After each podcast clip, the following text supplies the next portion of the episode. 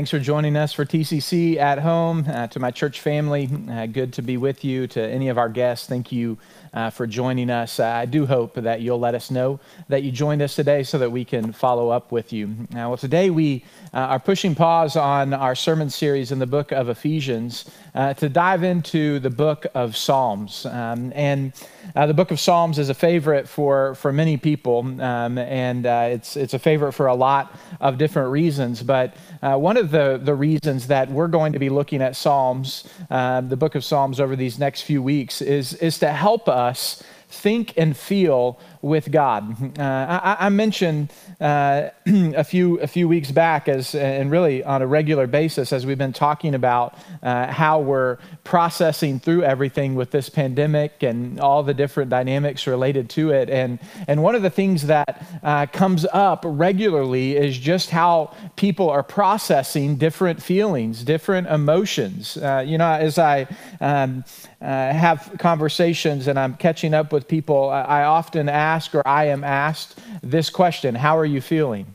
Uh, have you been asked that question? Uh, I'm really grateful uh, for people who have asked me that question and who desire uh, to hear my answer uh, because uh, it's an important one because we're all feeling a lot. We're all experiencing a lot. And the more we experience, the more we feel. Um, but a follow up question, two follow up questions that tie into what we're going to talk about in the next few weeks is would be this how are you feeling about what you're feeling? And you may think, like, you know, hold up here. There's some kind of double layer of inception. What are you, what are you talking about? You know, uh, how are you feeling about what you're feeling? I, I think one of the uh, the things that's so important for us to address as as believers, as we talk about our emotions, as we talk about our feelings is often uh, we have mixed emotions about that. We, we have mixed emotions about whether or not we really should dive in and talk about our feelings or whether we should kind of keep, keep cool and a little bit more reserved. And, and we struggle uh, with, with our own sentiment uh, about addressing our feelings. We're going to talk about some of the errors that, uh, that we face when we do so. But, but I also want us to think about how we're thinking about our feelings. Are we thinking rightly about responding to the different feelings that we're experiencing, the different emotions that we're facing? I'm using those two terms synonymously throughout um, as we talk about feelings and emotions. How are we thinking and feeling in the midst of what we're facing? Uh, and not only just thinking and feeling, but are we thinking and feeling with God?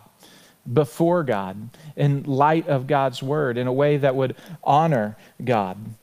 It, it really is astounding all that we are experiencing right now a global pandemic, social unrest, racial injustice, economic pain, uh, relational strains, loneliness, personal disappointment, and frustration. And in the midst of all of these experiences, we're dealing with anger and sadness and loneliness and grief and shame and guilt and all of these different emotions, all of these different feelings. And how are we engaging them? How are we responding? What are these feelings and emotions telling us about ourselves? Uh, how are they uh, informing the way we think about ourselves or the way that we think about God or the way that we think about what's going on around us? Preacher of old, Martyn Lloyd-Jones, said, I suppose that one of the greatest problems in our life is the right handling of feelings and emotions. Oh, the havoc that is wrought and the tragedy, the misery, and the wretchedness that are found in the world simply because we do not know how to handle our own feelings. That's quite the sentiment. Um, and, and I think it's true. We go about life not often handling our own feelings well. I, I think um, if we are to be honest, we cannot be spiritually mature if we remain emotionally unhealthy. We can't be spiritually mature if we remain emotionally unhealthy. We have to learn to think rightly about our feelings, and we have to learn to feel in a way that honors God. And, and really, more than learning how to feel, it's about engaging our feelings, our emotions in a way that honors God. You see, the truth is, uh, God gave us feelings. We are emotional beings. This is essential to who we are as being made in the image of God. And, and often in Western Christianity, uh, influenced by the Enlightenment and with a little bit of a, a touch of Stoicism, we don't like to think or talk about our feelings. We don't want to deal with our emotions. Instead, uh, we begin to, to see emotions uh, as kind of dangerous or, or emotions as something that, that we need to suppress. What we really should be doing and seeing is that God has given us emotions, and they're woven into the fabric of who we are as people made in his image. Author Chip Dodd says feelings are ultimately tools that we've been given to live fully in a tragic place where wonder and tragedy, great loves and great losses intermingle. I love that. Listen to that again that feelings are ultimately tools that God has given us to live fully in a tragic place, in a place where wonder and tragedy, where great loves and great losses intermingle. That's life. Great wonder uh, and great uh, tragedy, great loves and great losses mingled together. And in the midst of this tragic place, of this tragic and fallen world, our feelings are given to us to live fully, to live in a way that reflects God and honors God. So, emotions, uh, as, as we are going to talk about, uh, we're going to hone in on some specific emotions. Uh, thinking about grief and thinking about anger and thinking about shame and thinking about loneliness and, and, and thinking about uh, sometimes the, the emotions that we, we often uh, really struggle with, that we struggle to think rightly about or respond rightly to. Um, we're going to tackle those specifically, but uh, today I want us to, to kind of think broadly about emotions and then uh, jump into Psalm uh, chapter 1 and chapter 2 to give us a foundation for our emotional health. And so, what are emotions? Now, uh, we could dive in and, and, kind of discuss how emotions are understood from a physiological perspective, or they can be understood from a cognitive perspective, and uh, how our bodies and uh, our minds, uh, our experiences are uh, informing what emotions are. And uh, and, and that's worthwhile, and some of you may be uh, prone to, to look into those things and have uh, some insight into that. And I, I, think the reality is it's, it's a little bit of both, both our physiological as well as our cognitive aspects. But um, this thought has stuck out to me as I've been reading um, in a book called Untangling Emotions. Alasdair Groves and Winston Smith said, More important to the Bible um, in, in relation to our emotions is not so much where our emotions come from, however, it's what our emotions do. And they lay out a few different things that our emotions do. And, and I want you to, uh, to think about this. Again, you, you may um, be kind of skeptical of, of really diving in and talking about emotions, or you may be seeing, I need all the help I can get because I feel like my emotions are all over the place. Uh, wherever you're at, I, I want us to just try to think rightly about what our emotions do. Uh, they say that our emotions communicate value. Our emotions express the things that we love, value, and treasure, often whether or not we understand them or not. Uh, we, we can see this in anger. Often, uh, the, the emotion of anger is, is revealing something that we value when something is done that's wrong or something that's taken or we experience something. That, that emotion is, is communicating value, something that you value, that you love. Emotions also help us to connect. There's a very real sense when we share our emotions with others, it strengthens the relationship. Uh, I, I think one of the uh, passages in the Bible that, that we see how emotion uh, connects people together, I think of, uh, of Jesus when he goes to the tomb of Lazarus and he's there with Mary and Martha and he weeps.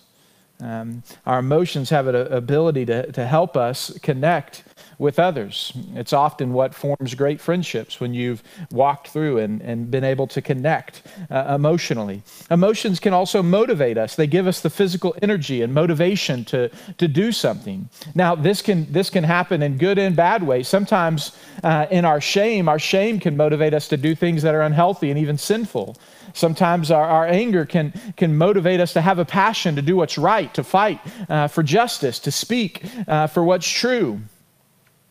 Our emotions motivate us, and then, then our emotions have the ability to turn us toward God. Our emotions should be an expression of worship. And just like they can be an expression of true worship, our emotions sometimes can be an expression of false worship. So when we think about our emotions, they have this ability to, to communicate what we value, to help us connect. They, they can motivate, they can turn us towards God or even away from God. And so when we, when we think about our emotions and we're trying to, to make sense of, uh, of how we should understand them, I, I, think there are two errors that we can make as we uh, think about our emotions. And the first is this is when the first error we can make is when we make when we make emotions everything. We, we could kind of define this as just spitting everything up, spit it up, spit up the emotions. Now, this gives you the appearance of being someone who's in tune with your emotions. However, the problem is when, when we think that uh, our emotions are, or how we feel about something is the most important thing about us. And, and we then allow our emotions to, uh, to really direct us and, and determine how we think about ourselves and even about God. This is a, an error to, to elevate our emotions to, to such a place that they're the most important thing, that they're everything, and we just we are driven and directed by our emotions. However, uh, there's also another error that says emotions are nothing, so we suck it up.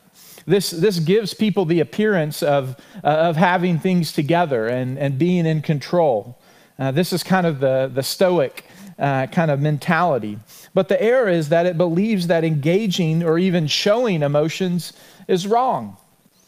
Uh, that, that, flies in the face of the reality that our emotions are given to us by God. And, and, we begin to think wrongly as Christians that, oh, well, well Christians don't feel this way. Uh, and we, we assign moral value to all of our emotions.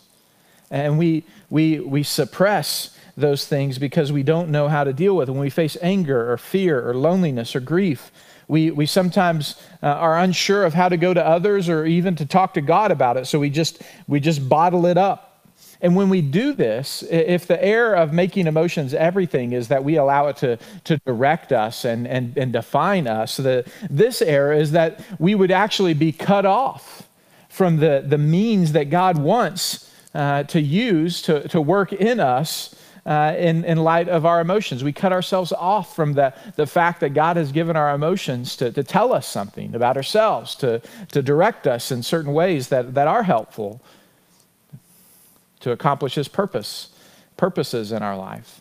So we want to avoid these errors of making emotions everything or making emotions nothing, and instead we want to engage our emotions, seeing them as a gift from God that He's given us as people made in his image to help us to live fully in this world, we want to think and feel with God.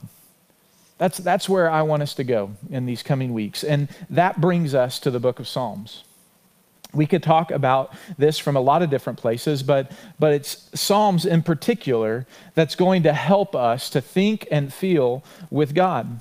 Eugene Peterson has written on the Psalms and especially talking about prayer in the Psalms. And he says, if we wish to develop in the life of faith, to mature in our humanity, and to glorify God with our entire heart, mind, soul, and strength, then the Psalms are necessary.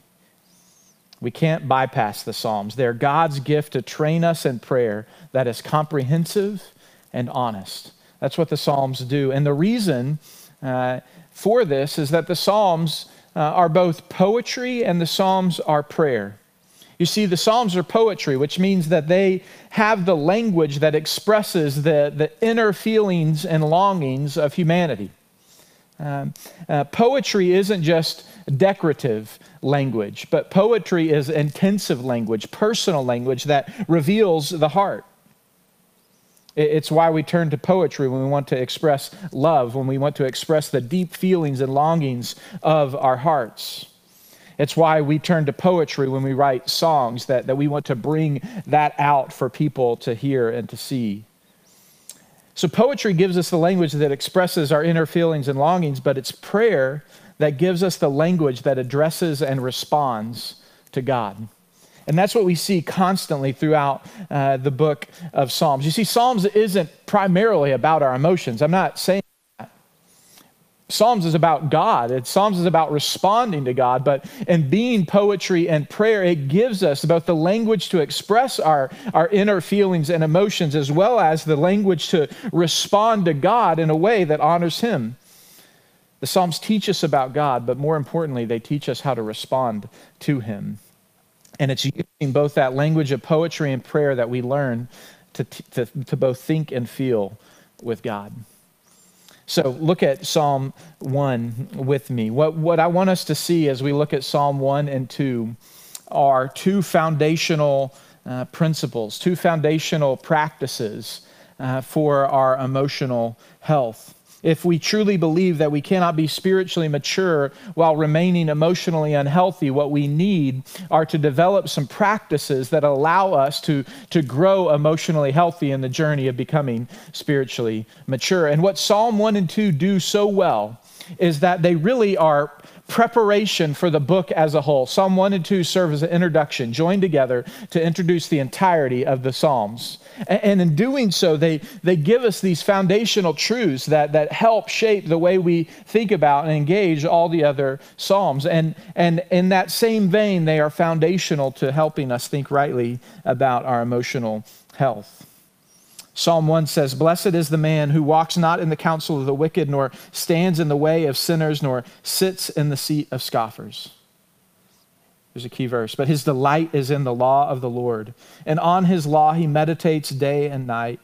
He is like a tree planted by streams of water that yields its fruit in season, and its leaf does not wither. In all that he does, he prospers.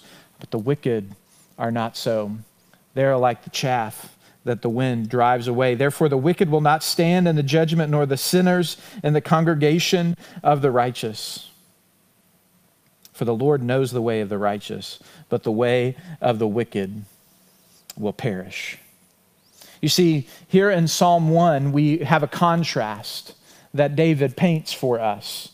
David is the author of, the major- of a, a majority of the Psalms, and we see that here in Psalm 1 and 2. Uh, but Psalm, the book of Psalms is, is edited and put together in five different books uh, that, that really is meant to, to remind us uh, of, of the Torah, of the first five books of the Bible, of Genesis and Exodus and Leviticus, Numbers and Deuteronomy, and in such a way that, um, that we're, uh, we're, we're driven to, to think rightly about God's word that's been given to us and to respond to God uh, in worship. And, and here, uh, David draws a contrast at the beginning of the Psalms. It's a contrast that we're going to see played out throughout the entire book. It's a contrast between two different ways the way of the righteous and the way of the wicked. In Psalm 1, we see that the way of the righteous God knows and blesses, but the way of the wicked makes no room, from God, makes no room for God and will end in judgment. These two different ways set us on um, uh, two different traje- trajectories as we uh, relate to God.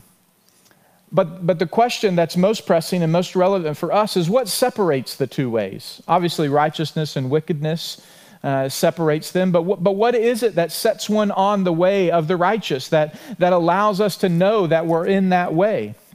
Well, verse 2 is the key. It says, But his delight is in the law of the Lord. Verse 1 began with this statement of blessed is the man. Blessed is the man or the woman who doesn't walk in the way of the wicked, but who delights in the law of the Lord. There's the contrast, and there's the practice that follows.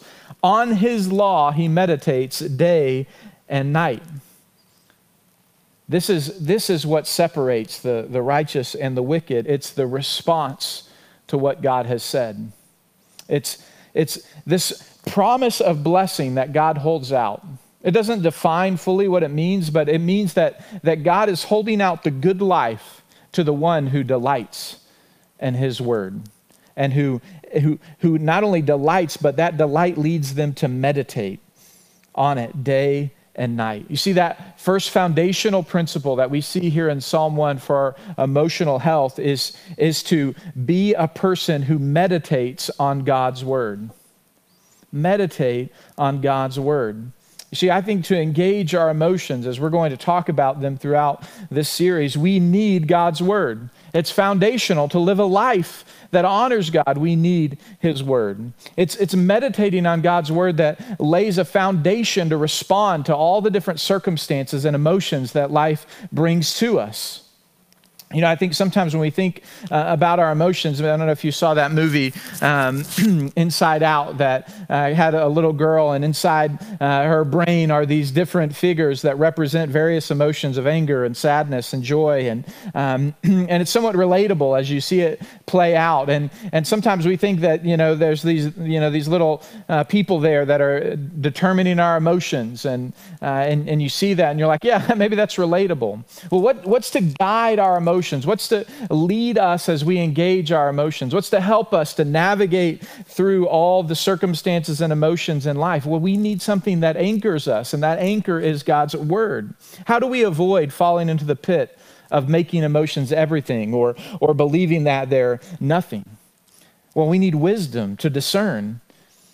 How do we know what our emotions are communicating? How, how, do we know if our lack of emotion, our lack of feeling in a given moment is hindering a relationship? Or do we, can we discern if we're overvaluing uh, uh, something that's leading us to feel a certain way? Or are we being motivated by pure desires in a given situation? Where, where have my emotions gone awry in a, in a particular conflict? Or, or what good thing is being communicated by a, my emotion in this moment? You see, to answer all those questions, we need something that, that grounds us, that, that anchors us. We need something outside of us. You see, there's this contrast between whose voice uh, we listen to. The contrast in verse 1 is that uh, the, the blessed one doesn't walk in the counsel of the wicked, or stand in the way of sinners, or sit in the seat of scoffers. Whose voice are you listening to? Voices that lead you astray from God? Voices that are out of sync with the Word of God? Or are you coming back to the law of the Lord, the Word of God, delighting in it and, and meditating on it, allowing your, your thoughts to be filled with God's Word so that it shapes your life, including your emotions? And, and practically for us, this plays out, uh, I think, in our world today. Um, we, we, have, we have kind of an option every day, I think, uh, three, maybe three things that we can fill our mind with the most. Um, it seems in quarantine, this is pretty much the only uh, three things we can, uh, we, can, we can fill our minds with. The first is the news. You pick your outlet, but we can fill our mind with the news all day, thinking about this, thinking about that. Did you see this? Did you see that? the second, often tied with it, communicating the news or communicating other personal things, is social media. Thinking about what's going on with others and what's going on with us and what's happening over there with them or what's, what's going on uh, with these friends or those friends. Filling our mind constantly what's going on in the world, what's going on with the people that we know. And then there's God's word. And, and I'm not saying that these three things can't coexist, that we, you can't watch the news, enjoy social media, and take in God's word. But, but when you step back and you look at all three of these, which, which has the most prominent voice in your life? Which has the most shaping influence in the way that you think and feel uh, in a given day? We, we need God's word to be the primary shaping influence in our life. We need to meditate on God's word. We're going to talk about what that looks like here in just a moment, but, but I want you, uh, I, I want to appeal to you based on verse 3 for why we should meditate on God's word. It's because it, it, it produces something in us, it leads to a certain outcome. In verse 3, it says that the person who meditates on God's word day and night is like a tree planted by streams of water that yields fruit in its season, and its leaf does not wither, and all that he does, he prospers. See, meditating on God's word uh, is, uh, is the outcome of it is painted in this image of a tree that's nourished because its roots run deep and are richly nourished by the stream of water. If we're to understand what the psalmist is saying here, is the, the streams of water are the Word of God that nourish us and our life.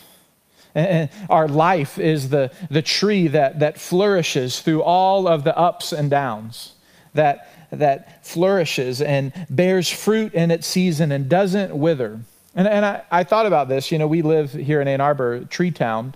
Um, in this moment, right now, I'm Camp Counselor Hawthorne. If you uh, if you caught uh, our Camp Tree Town for Ann Arbor Summerfest, but uh, here in the city of trees, um, there's a lot of beautiful trees.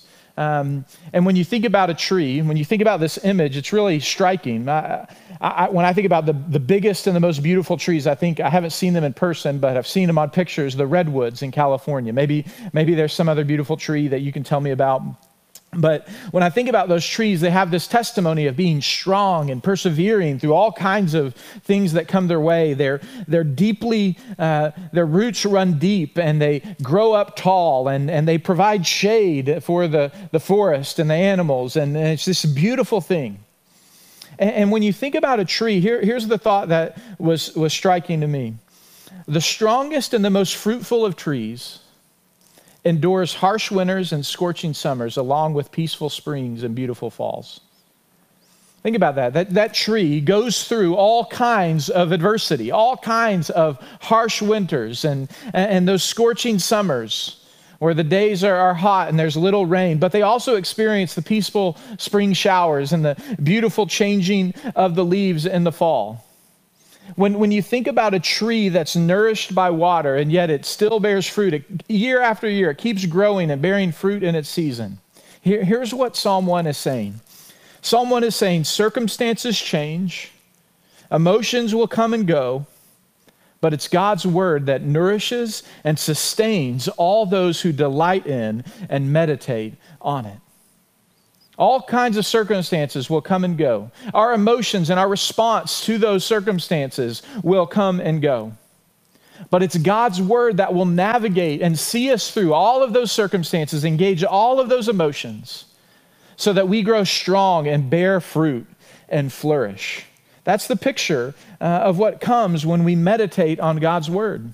That's why we need it right now in this moment in our lives when their circumstances are uh, overwhelming and the emotions come and go and maybe it's the emotions in light of all the circumstances we're experiencing or just the emotions in your in your own home the difficult circumstances that you're facing there in that moment we need God's word to guide us to shape us to help us Tim Keller, in his book, The Songs of Jesus, which is really a devotion through the Psalms, he, he, gives three questions that we can ask that help us to meditate on the Psalms. You see, meditating is, is filling our minds with God's word and, and thinking on it until it leads to delight, until it leads us to take action.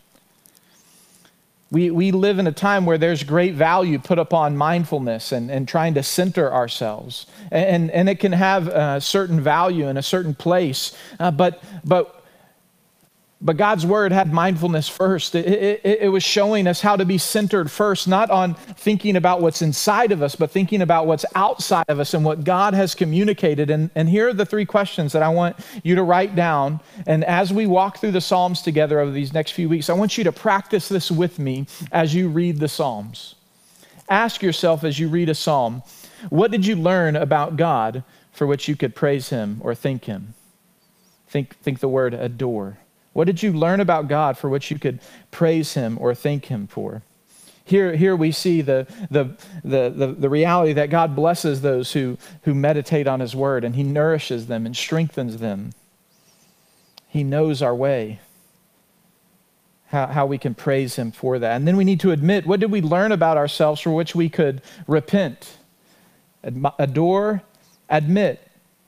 Now, oh, I see how often I don't listen to God's word, but I listen to the counsel of the wicked, the, the voices that lead me astray away from God. And then think the word aspire. What did I learn about life that, could, that I could aspire to, ask for, or act on?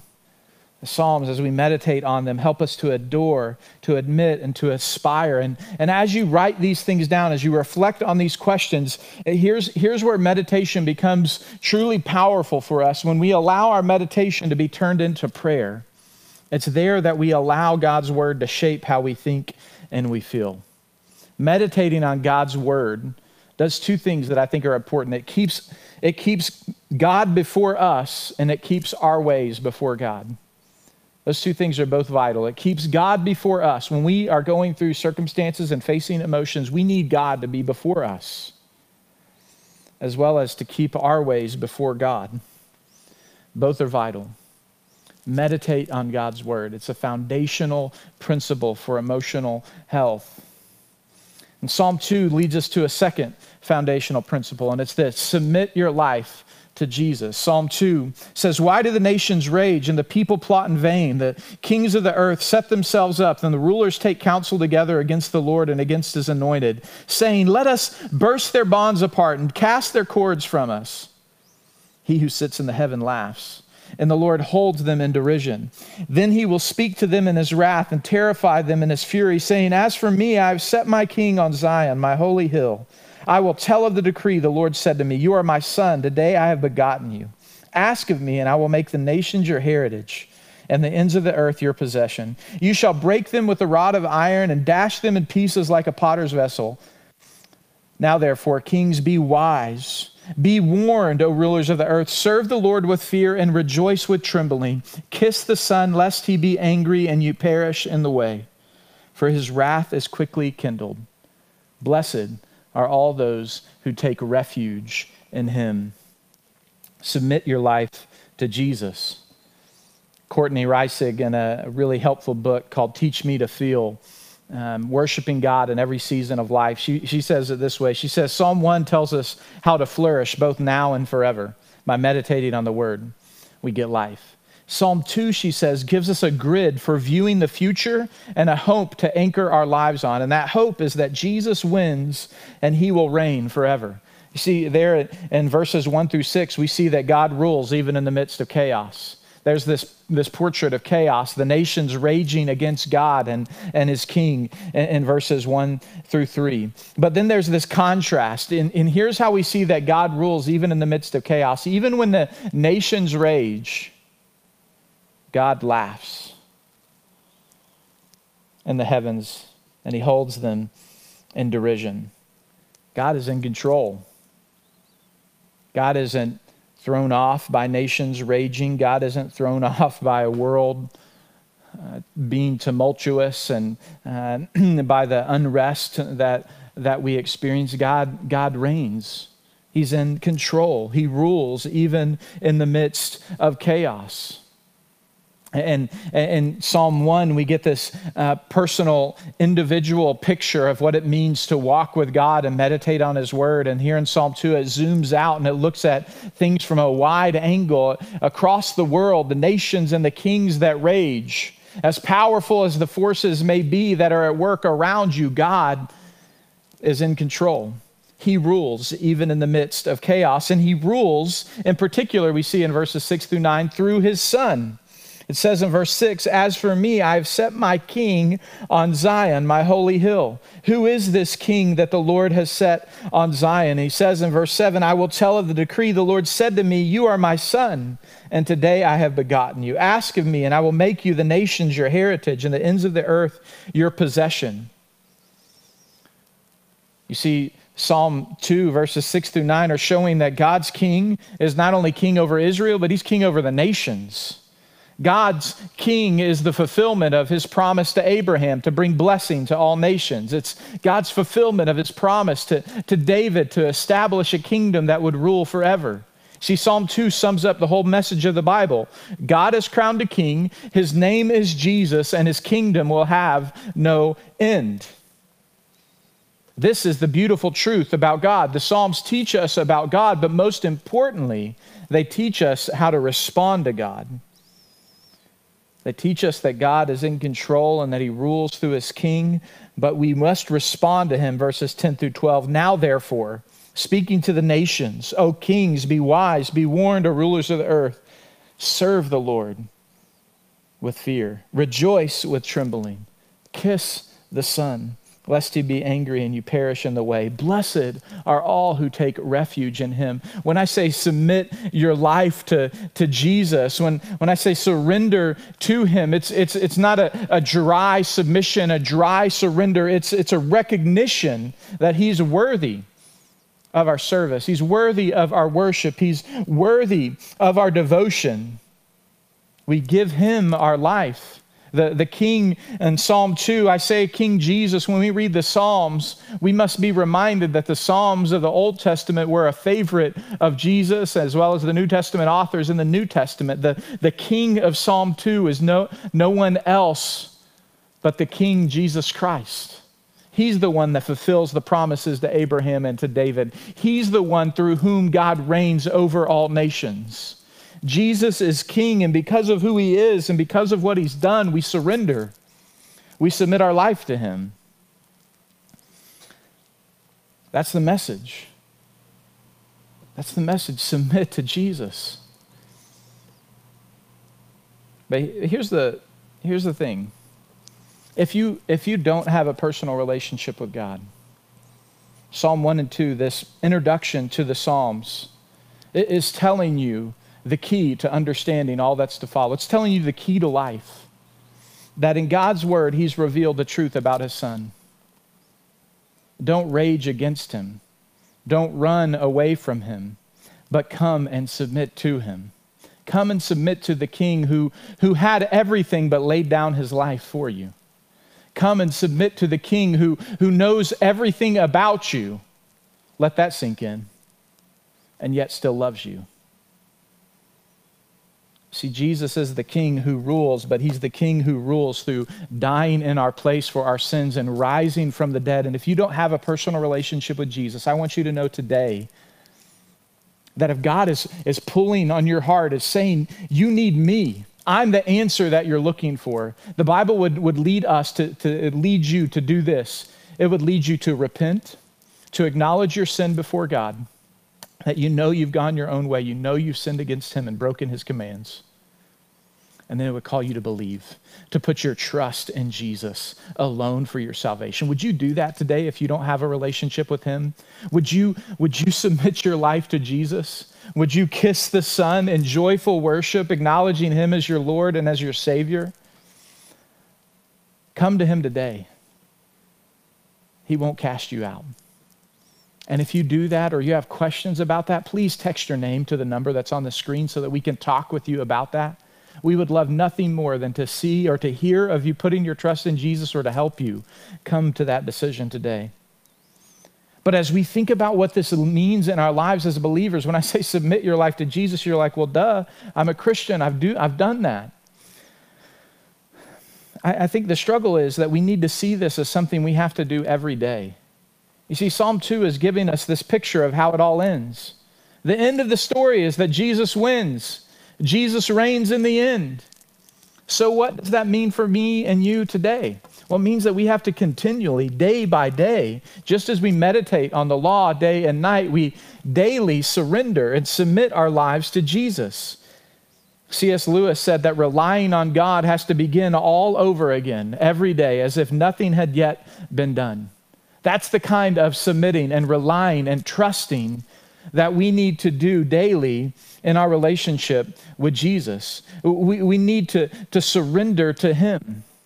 And, and I think as I, I examine my own life, and I think about where I've been. I, I was joking, uh, shared with Emily as I was preparing this. I, feel like I've been moody this whole week uh, as I've tried to process and wrestle with uh, emotions and thinking about the Psalms. And, um, and, and I, I think in many ways, uh, the struggle for me and the monotony and the, the way each day looks the same uh, is it's easy to, uh, to, to maybe uh, be in God's word, but not allow that to sink in uh, to my daily life. It's easy to, to know what I need to do, um, but a lot harder to, to make the decision to submit to Him day by day. I, I, know that I need to be watching less news, but I seem to keep watching. I know that I need to, to take in a little less content on social media, and yet I keep scrolling. I, I know that I need to just be quiet and be with God, and yet it's easy to busy myself with something else. It's easy to know that I need to submit to Jesus today,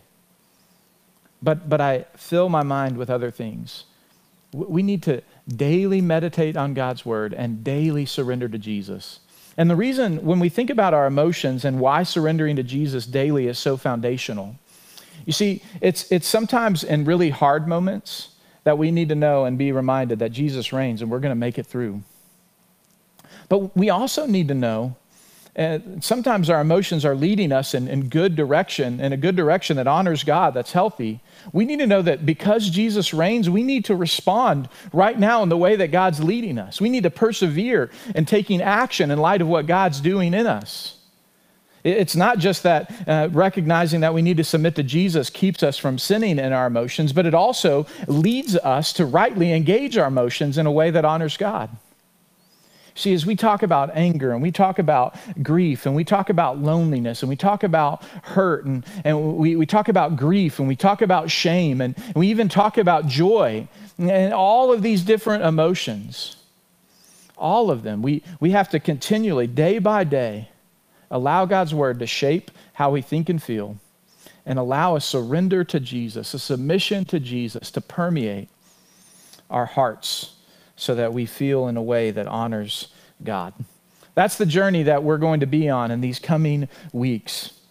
But if we're going to be spiritually mature, we can't be satisfied being emotionally unhealthy. We, we need some foundations before we set out on this journey, looking at how the Psalms help us to respond to God in the language of, of poetry, in the language of our emotion, in the language of God, how we respond and think rightly about Him. And so, as, as we take this journey together, that foundation that we must uh, continually practice day by day is a meditating on God's word and a submitting our lives to Jesus. Let's journey together uh, as we become emotionally healthy and spiritually mature. Let's pray. Father, thank you for this time.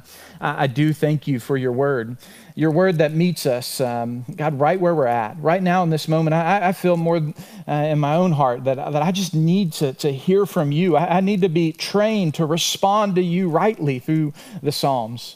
God, I, I, I, need my mind to think rightly about you. I need my heart to feel rightly about you, about myself, about circumstances, about life. God, we, we need you. We need to, to listen to other voices less and listen to your voice more. We, we need to see you in the midst of our, uh, our everyday emotions, the ones that seem to trip us up and lead us in unhealthy directions, as well as those that are pushing us towards you or pushing us deeper into relationships. God, help us to meditate on your word in a way that would lead us to engage you and respond to you. God, allow us to submit ourselves to you submit ourselves to you for the first time in saving faith, as well as daily relying on you as if we hadn't done it the day before. God, you've given us these things called emotions and feelings to live fully in this, this place that's often full of tragedy and wonder and full of joys and losses. God, help us to live fully as we think and feel with you. We ask this in Jesus' name. Amen.